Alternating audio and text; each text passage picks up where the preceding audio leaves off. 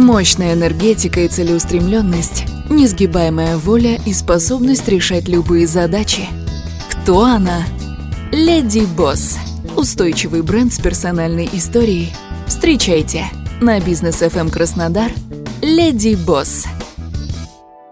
Это «Бизнес ФМ Краснодар». «Леди Босс» – программа о женщинах, которые сделали себя сами и делают мир лучше. В студии журналист Нина Шалоносова. Напротив меня Наталья Александровна Машталир, заместитель руководителя Государственного казенного учреждения Институт градостроительства и городской среды Краснодарского края. Здравствуйте, Наталья. Добрый день. Этот институт, отмечу для радиослушателей, это не ВУЗ, это не НИИ. А, а что это такое, вы сейчас скажете? Создан в крае год назад – но вот всего лишь 4 года назад вы стали главным архитектором города Краснодара. И если можно коротко вот выразить, про что это все? Что было вашей главной задачей в мэрии и что вы делаете теперь? А, такой объемный да. вопрос, но постараюсь коротко на него ответить. Конечно, говорить о работе вообще в муниципалитете можно бесконечно. Но если коротко, то я была заместителем директора департамента архитектуры и градостроительства города Краснодара и начальником отдела городской среды. Мы занимались в основном внешним обликом зданий, строения, сооружений. То есть мы не занимались градостроительством, мы не занимались выдачей разрешения на строительство, мы не занимались, в принципе, какой-либо политикой, которая связана с развитием города, а больше занимались благоустройством, дизайн-кодом, вывесками и так далее. То есть это были мои должностные обязанности.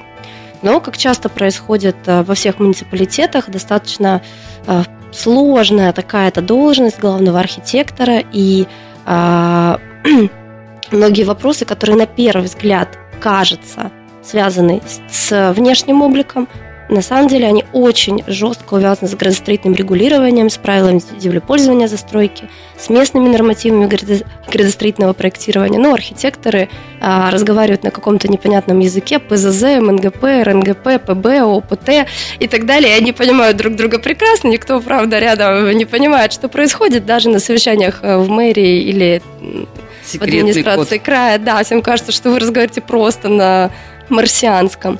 Вот. Оказывается, что все это очень сильно завязано, и мы стали более глубоко разрабатывать тему того, как градостроительные регламенты влияют на внешний вид.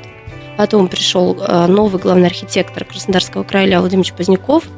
А, естественно, мы с ним начали общаться по работе, и он начал давать э, определенные задачи, которые мы выполняли. И мы поняли, что ему для того, чтобы департамент края был действительно современным и мог выполнять те задачи, что ставит губернатор перед ним, а, нужна правая рука. Рука, которая будет не просто чиновничей, а рука, которая непосредственно будет сама писать эти нормативы, проверять их, а, рука, которая будет проверять проекты планировки, рука, которая будет делать проекты благоустройства, либо выступать в качестве квалифицированного техзаказчика для крупных проектов благоустройства, потому что до это сказали, что год института, ну, на самом деле, немножко меньше, но до этого момента просто не было людей и а, вообще организации с подобной компетенцией. Ну, официально он создан был в октябре, ну, по документам. Ну, а да. Фактически вы приступили, наверное, зимой уже. Зимой, да, все верно.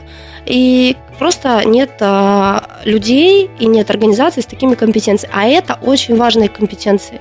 Потому что мы все прекрасно понимаем, что у чиновников у них своя работа, чиновничья, а должен быть какой-то орган, который непосредственно занимается развитием. И вот э, мы стали таким органом. Ну, хорошо, что губернатор услышал Позднякова, но это же не уникальная ситуация в стране, но, но не в каждом регионе. Не уникальная, совершенно верно. Но э, в каждом регионе практически созданы так называемые центры компетенций. Они занимаются благоустройством, но это не наша основная компетенция. Мы в основном занимаемся градостроительством, хотя и благоустройством тоже. А, подобные институты созданы, например, в Нижегородской области, и э, главный архитектор Нижегородской области, а точнее Сейчас она министр градостроительного развития Марина Владимировна Ракова. Она создала себе похожий институт, но, правда, там у нее численность в три раза больше. А, и, в принципе, они занимаются тем же самым. А сколько у вас человек? У нас 30 человек. Вот. Ну, можно, если говорить широко, э, что отчасти вы занимаетесь урбанистикой. Конечно.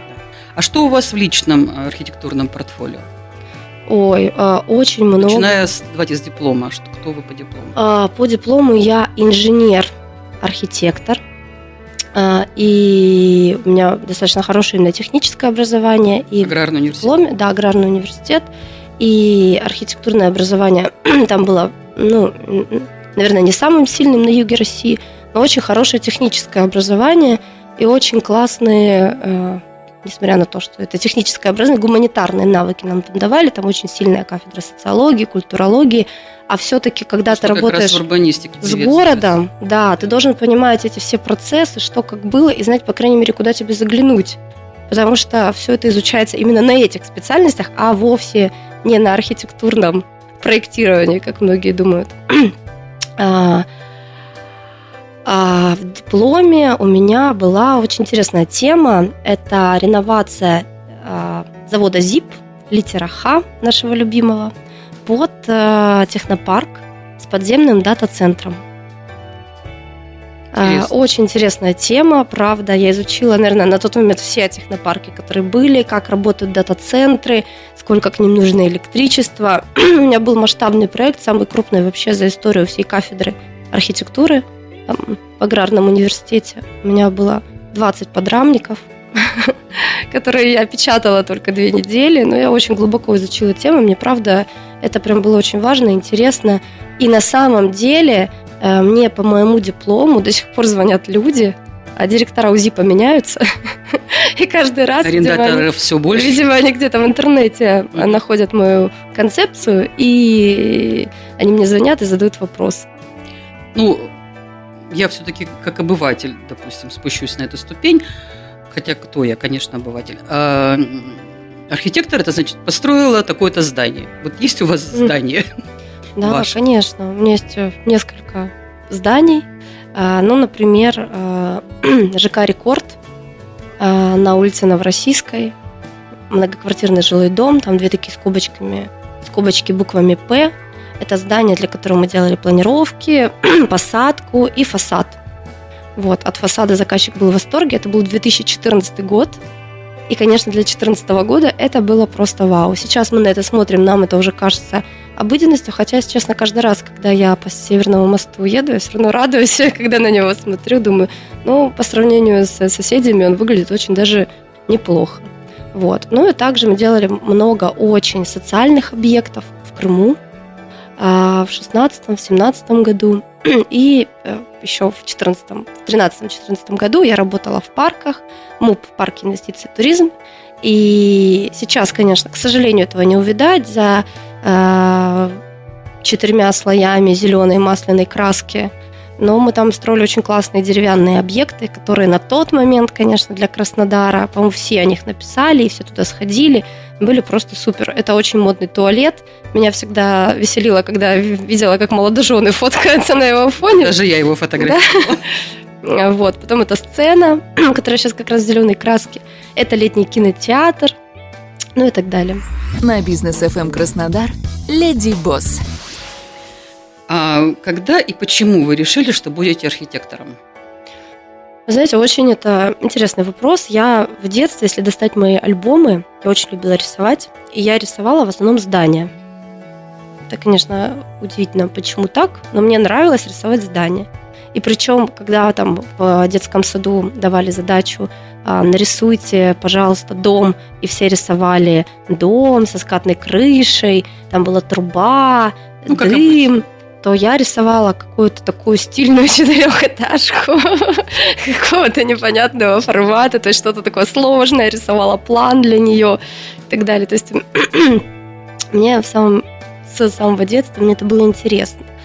А потом, где-то, наверное, в 10 классе я вообще не думала поступать на архитектора, я думала быть филологом, думала учиться в МГУ, потому что я выигрывала Олимпиады всероссийские по литературе и по русскому и могла, в принципе, без экзаменов поступить в любой вуз страны, где сдается этот экзамен, да, как основной. Но родители меня не отпустили в Москву.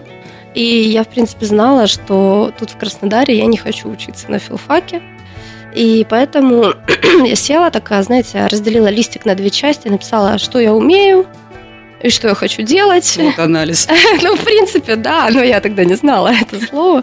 И поняла, что, в принципе, архитектор – это очень классная работа, которая включает все то, что я ну, умею, знаю и то, что мне интересно, и то, что меня мотивирует. И та роль, которую я хочу, в принципе, играть в жизни общества, ну, честно говоря, так и получается. Пока а родители ваши связаны с этой сферой как? Вообще никак не связаны. Папа у меня инженер-электрик, всю жизнь этим занимался. Мама у меня бухгалтер. Что нет? Генеалогическое древо свое знаете? Знаю. А, кстати, у меня вот сейчас вот буквально а, две недели назад возникла идея, я прям очень захотела сесть и записать воспоминания своих а, родственников. У меня мой дедушка этим занимался, ну, уже на пенсии, и, к сожалению, его э, новеллы, они такие достаточно запутанные, и мне, например, из них ничего не понятно, потому что писал он для себя, и я там ничего не понимаю. Но вообще, да, конечно, знаю. Но архитекторов не было. Фамилия ваша польского происхождения? Она, э, да, это еврейская фамилия польского происхождения, означает она либо старший конюх, либо как управляющий конюшней, да. А, вы выпускница федеральной программы «Архитектор РФ». Это такой конкурсный был проект, в который вы попали, выиграли. Такой российский клуб молодых лидеров градостроительства. А, и получилось, что это социальный лифт. Вот вас, когда пригласили в мэрию, вы уже были в этой программе или у вас потому что знакомые оказались около мэра? А, как вас заметили? Или вы общественной деятельностью Как меня в мэрии занимались? заметили? Ну, первое, что э, сделал Евгений Алексеевич Первышов, бывший мэр города Краснодара – а, он а, попытался оживить архитектурный градостроительный совет и попросил своего помощника Владимира Вербицкого найти каких-то новых свежих людей. Володя позвал меня. Я сходила несколько раз на этот совет, конечно, немножко ужаснулась от того, что там происходит. И а, Евгений Алексеевич мне сказал, что есть такая должность, если хочешь, можешь прийти. Простите, а что там происходит? На градостроительном совете? Знаете, просто архитектурное сообщество, к сожалению, оно очень закрытое. И это большая боль нас, архитекторов, потому что всем кажется, что если ты чиновник-архитектор, то ты просто, во-первых, виноват во всех бедах. И, и э, архитекторы старшего поколения, да, которые строили Краснодар, они знают друг друга уже очень давно, они крестили детей друг друга, и очень сплоченное Это закрытый, закрытый клуб, да, очень сплоченное сообщество. И если проект делал кто-то из них, даже несмотря на то, что это может быть не очень хороший проект, а, все равно это Против никто не выступит. Да, все верно. И мне было непонятно, почему так. И Евгений Алексеевич сказал, ну, типа, если тебе непонятно, то приходи и что-то с этим делай. Потому что я это ему высказывала как претензию, соответственно. Я говорю, ну, это же бесполезно. В смысле? Они могут точно так же собраться в другом месте, это все пообсуждать, но результата не будет. А потом я, конечно, поняла, что дело совсем не в совете, что надо делать нормы и правила, которые бы это все регулировали. Потому что если ты одному архитектору говоришь одно, а другому другое, это просто вкусовщина, ну и если или честно, коррупция, или, или коррупция, совершенно верно. Поэтому должны быть понятные прозрачные правила, как мы все работаем. Ну вот вы стали начальницей в итоге, да? Вот это куча бумаг, ненормированный рабочий день, там ответственности море, там служебная этика, подчиненные с огромным стажем. Вот что самое трудное было в этой работе чиновника все-таки? Знаете, все было трудно. Вообще было очень трудно. А, во-первых, потому что ты, конечно же, когда приходишь на эту должность, а, ты понимаешь, что твоя работа, она никому, в принципе, кроме тебя не нужна.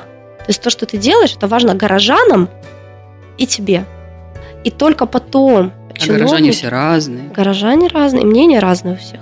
И только потом чиновники, спустя два года, наверное, работы, они увидели результат, когда они реально смогли пройтись по э, этим скверам, которые мы делаем, когда они увидели результат в плане дизайн-кода, когда э, у меня была такая история, человек, который э, ему администрация Карасунского округа сделала 60 предписаний на демонтаж вывески. 60. Он не снимал и не снимал. А в итоге он снял, повесил вывеску как мы ему э, рекомендовали сделать, и к нему стали заходить люди, и он удивился. Типа, а как это? Я сняла свои огромные вывески на все здание, а ко мне, а ему говорят, а раньше мы вообще не видели ваше здание, mm. что там что здесь, а теперь мы увидели так стильно, аккуратно, и он принес в администрацию Красунского округа кучу роз, такую охапку просто. Да, сказал, спасибо большое, что вы меня заставили это все снять. То есть он прям был так э, вдохновлен. Должен был вам принести эти розы. Ну вот наверняка вы получали благодарности тоже, но я думаю, что больше всего получали хейта. Конечно. В соцсетях, и даже личная была история, когда на вас там кто-то набросился да. на крыльце мэрии. Вот как вы все это терпели? Ну, если честно, очень спокойно. То есть у меня не было какой-то иллюзии, что я сейчас приду и все будут э, умирать, как э, хотеть меня отблагодарить и сказать, какая я молодец. Всегда, когда ты делаешь что-то новое, то, что до тебя никто не делал раз, и когда ты начинаешь это делать достаточно активно, то есть и предприниматели ходили, жаловались, э, что я с них слишком много требую, да, и просто э, люди тоже писали, что чем она занимается, нет, чтобы строить дороги, ну и так далее. Ну, ты же каждому не объяснишь, несмотря на то, что вышло огромное количество интервью, где я рассказывала, чем мы занимаемся, какие у нас должностные инструкции. Люди все равно писали, нет, она не должна заниматься этим, она должна заниматься другим. Ну, все равно, что люди бы про врача-терапевта писали, что это он терапевт, Пусть идет. Чтобы операции. Не знаю, да, хирургом будет. Что это он терапевт? Ну, примерно для меня это звучало mm. так, поэтому спокойно. А, помню, что вы в соцсетях искали молодых людей, молодых специалистов. И выражали такое некоторое недовольство пожилыми кадрами. Что тут, эджизмом занимались? Знаете, а, я бы сказала наоборот. Во-первых, молодому специалисту очень сложно найти работу так же, как и специалисту 50 плюс, будем откровенны. Но э, почему молодых? Первое, потому что молодые действительно горят, у них есть желание что-то делать и задерживаться на работе допоздна. А, к сожалению, наша работа, она это предполагает, ну, откровенно. Второе, молодых проще обучить. И когда ты им говоришь вот так, вот так, вот так, вот так, они тебе верят, они это понимают, они очень быстро учатся. Люди постарше, конечно, им сложнее, хотя есть вообще очень разные люди. На моей прошлой работе а, с нами работала Елена Дмитриевна, технолог, и она быстрее всех выучила BIM-проектирование и стала в нем работать. Вообще просто женщина, которая меня восхищала. Но раз на раз, если честно, не приходится. На бизнес FM эм Краснодар Леди Босс. Такой может быть детский вопрос. Если бы вам дали волшебную палочку, такую урбанистическую, для выполнения только одного желания – а что бы вы сделали в Краснодаре? В Краснодаре я бы поменяла социальную норму. Потому что, знаете, вот мы, например, строим классные скверы, а потом их никто не убирает, например. Ну, что случилось с Дмитриевским? Да, и спрашивается, и смысл? Было так заморачиваться, ходить два раза в день на авторский надзор и так далее. И смысл? Важно, чтобы поменялась социальная норма, Социальная норма – это ответственность людей, то, как они себе представляют свою работу, то, как они себе представляют, что останется после них. Э, застройщики, да, если станет модным действительно строить классные э, комплексы с полноценной инфраструктурой социальной, то, о чем губернатор говорит, да, с зеленью хорошей, привлекать действительно а, хороших архитекторов, тогда все изменится потому что измени что-то одно, и социальная норма через время все равно это все пережует, или придется прикладывать очень много сил и энергии, как, например, на содержание парка Краснодар. Да. Скажите, вы все-таки в первую очередь женщина? Или, или все-таки профессионал в первую очередь? Вы когда себя презентуете, вот самая презентация у вас как, в каком порядке идет? Знаете, мне очень э, грустно, когда у человека только одна социальная роль. Мне нравятся все мои социальные роли, и мне кажется, что здорово, что их много. Если я, конечно, э, ну вообще то, что я женщина, я надеюсь, это видно, и мне не приходится себя презентовать, видно, я видно. женщина, да. Вот. А, поэтому, конечно, э, когда я выступаю на форумах, я рассказываю про свой бэкграунд, объясняю, и в принципе э, на самом деле большинство людей в нашей сфере и так прекрасно знают, чем мы занимаемся. Я на самом деле хотела сделать такой гибкий мостик, перейти к чисто женским вопросам, но очень получилось с моей стороны не очень. Но тем не менее, как вы относитесь к дресс-коду? Знаете, я считаю, что он э, нужен.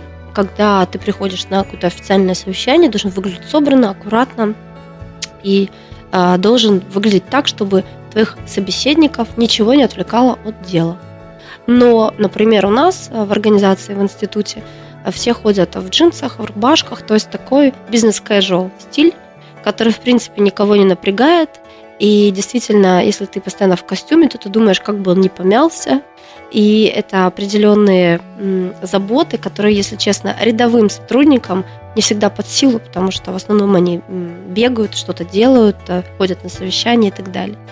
Вот. Для себя я точно так же выбираю стиль бизнес-casual, и мне кажется, прекрасно в нем себя чувствую. Но, конечно, если это совещание с первыми лицами, я одеваюсь более официально. То есть нет такого белый верх, черный низ и, и, и линейка от коленки. Не дай бог. А где вы одеваетесь? Э, ой, одеваюсь я в разных местах. У меня, во-первых, есть э, классная портная, она дагестанка. А, не знаю, будет она слушать или нет. А, она живет в Краснодаре и шьет мне иногда какие-то костюмы. Также мне очень нравятся наши российские марки 12 Stories, AM Studio. А, ну, во-первых, мне нравится поддерживать наших российских девчонок и ребят, которые что-то делают, и делают, причем очень классно, очень достойно. Вот. Конечно, а, иногда российская одежда, если сравнивать ее там с той же Зарой, она дороже, но она и сильно качественнее. Скажите, у вас есть подружки? Конечно. Много? Ну, как много, не знаю, это же все относительные понятия. Ну, по крайней мере, число ваших друзей не поменялось после того, как вы стали э, чиновницей? Да, на самом деле вообще нет. Какую роль в вашей жизни сыграл э, ЧГК? Ой, ЧГК это что, где, когда, спортивная игра. Это, наверное, мой основной вообще досуг был с первого по шестой курс в университете. Мы ездили по разным городам, а, соревновались с разными командами. У меня очень много друзей оттуда. И на самом деле эти друзья и знакомые, они мне и потом помогали в моей работе. Очень много журналистов у меня оттуда. Такой интеллектуальный клуб. Ребят. Да. Вообще, на самом деле, всем советую, если вы переезжаете в какой-то город, можно просто пойти поиграть в что, где, когда, познакомиться там. С... Они до сих пор везде есть? Да, да. Познакомиться там с большим количеством очень интересных людей. Еще вы сказали, что это спортивная игра, да? да? Ну, потому что там на результат нужно. Да. А к спорту вы как относитесь? Ой, только йога. Я только люблю йогу. А бегали вроде Я раньше? бегала раньше, да, но потом поняла, что мне больше под мой тип вообще и характера, и всего остального больше подходит йога. Сейчас я не бегаю, я просто хожу. Вот, бегаю я иногда только марафоны. Для того, чтобы поддержать друзей, наверное. Ну да, да, да. Понятно. Теперь Блиц. Э, ваше любимое время года? Осень. Казань или Нижний Новгород? Сложный вопрос, но пусть будет Нижний Новгород. Рим или Париж? Париж. Последняя книга, что вы прочитали? Принципы Рея Далио. Во сколько вы ложитесь обычно спать? 23. Строго? Да. То есть, а за, вы за распорядок дня? Ну, с нашей работой приходится иметь распорядок дня. Nike или Adidas? Nike. Какие духи предпочитаете? А, прям фирму называть? Ну, тип, может быть. Ой. Цветочные, фантазийные. Ой, мне нравятся мускусные, пудровые. На каком последнем живом концерте вы были? Хо-хо-хо. Сейчас надо будет вспоминать, вы знаете. Наверное, на концерте органной музыки была последний раз. У нас? У нас. В муниципальном зале? Да. А есть ли у вас девиз или любимый афоризм? Нет, вообще нет. Это была Леди Босс Наталья Машталир. В студии работала Нина Шалоносова. Всего доброго. До свидания. На бизнес FM Краснодар Леди Босс.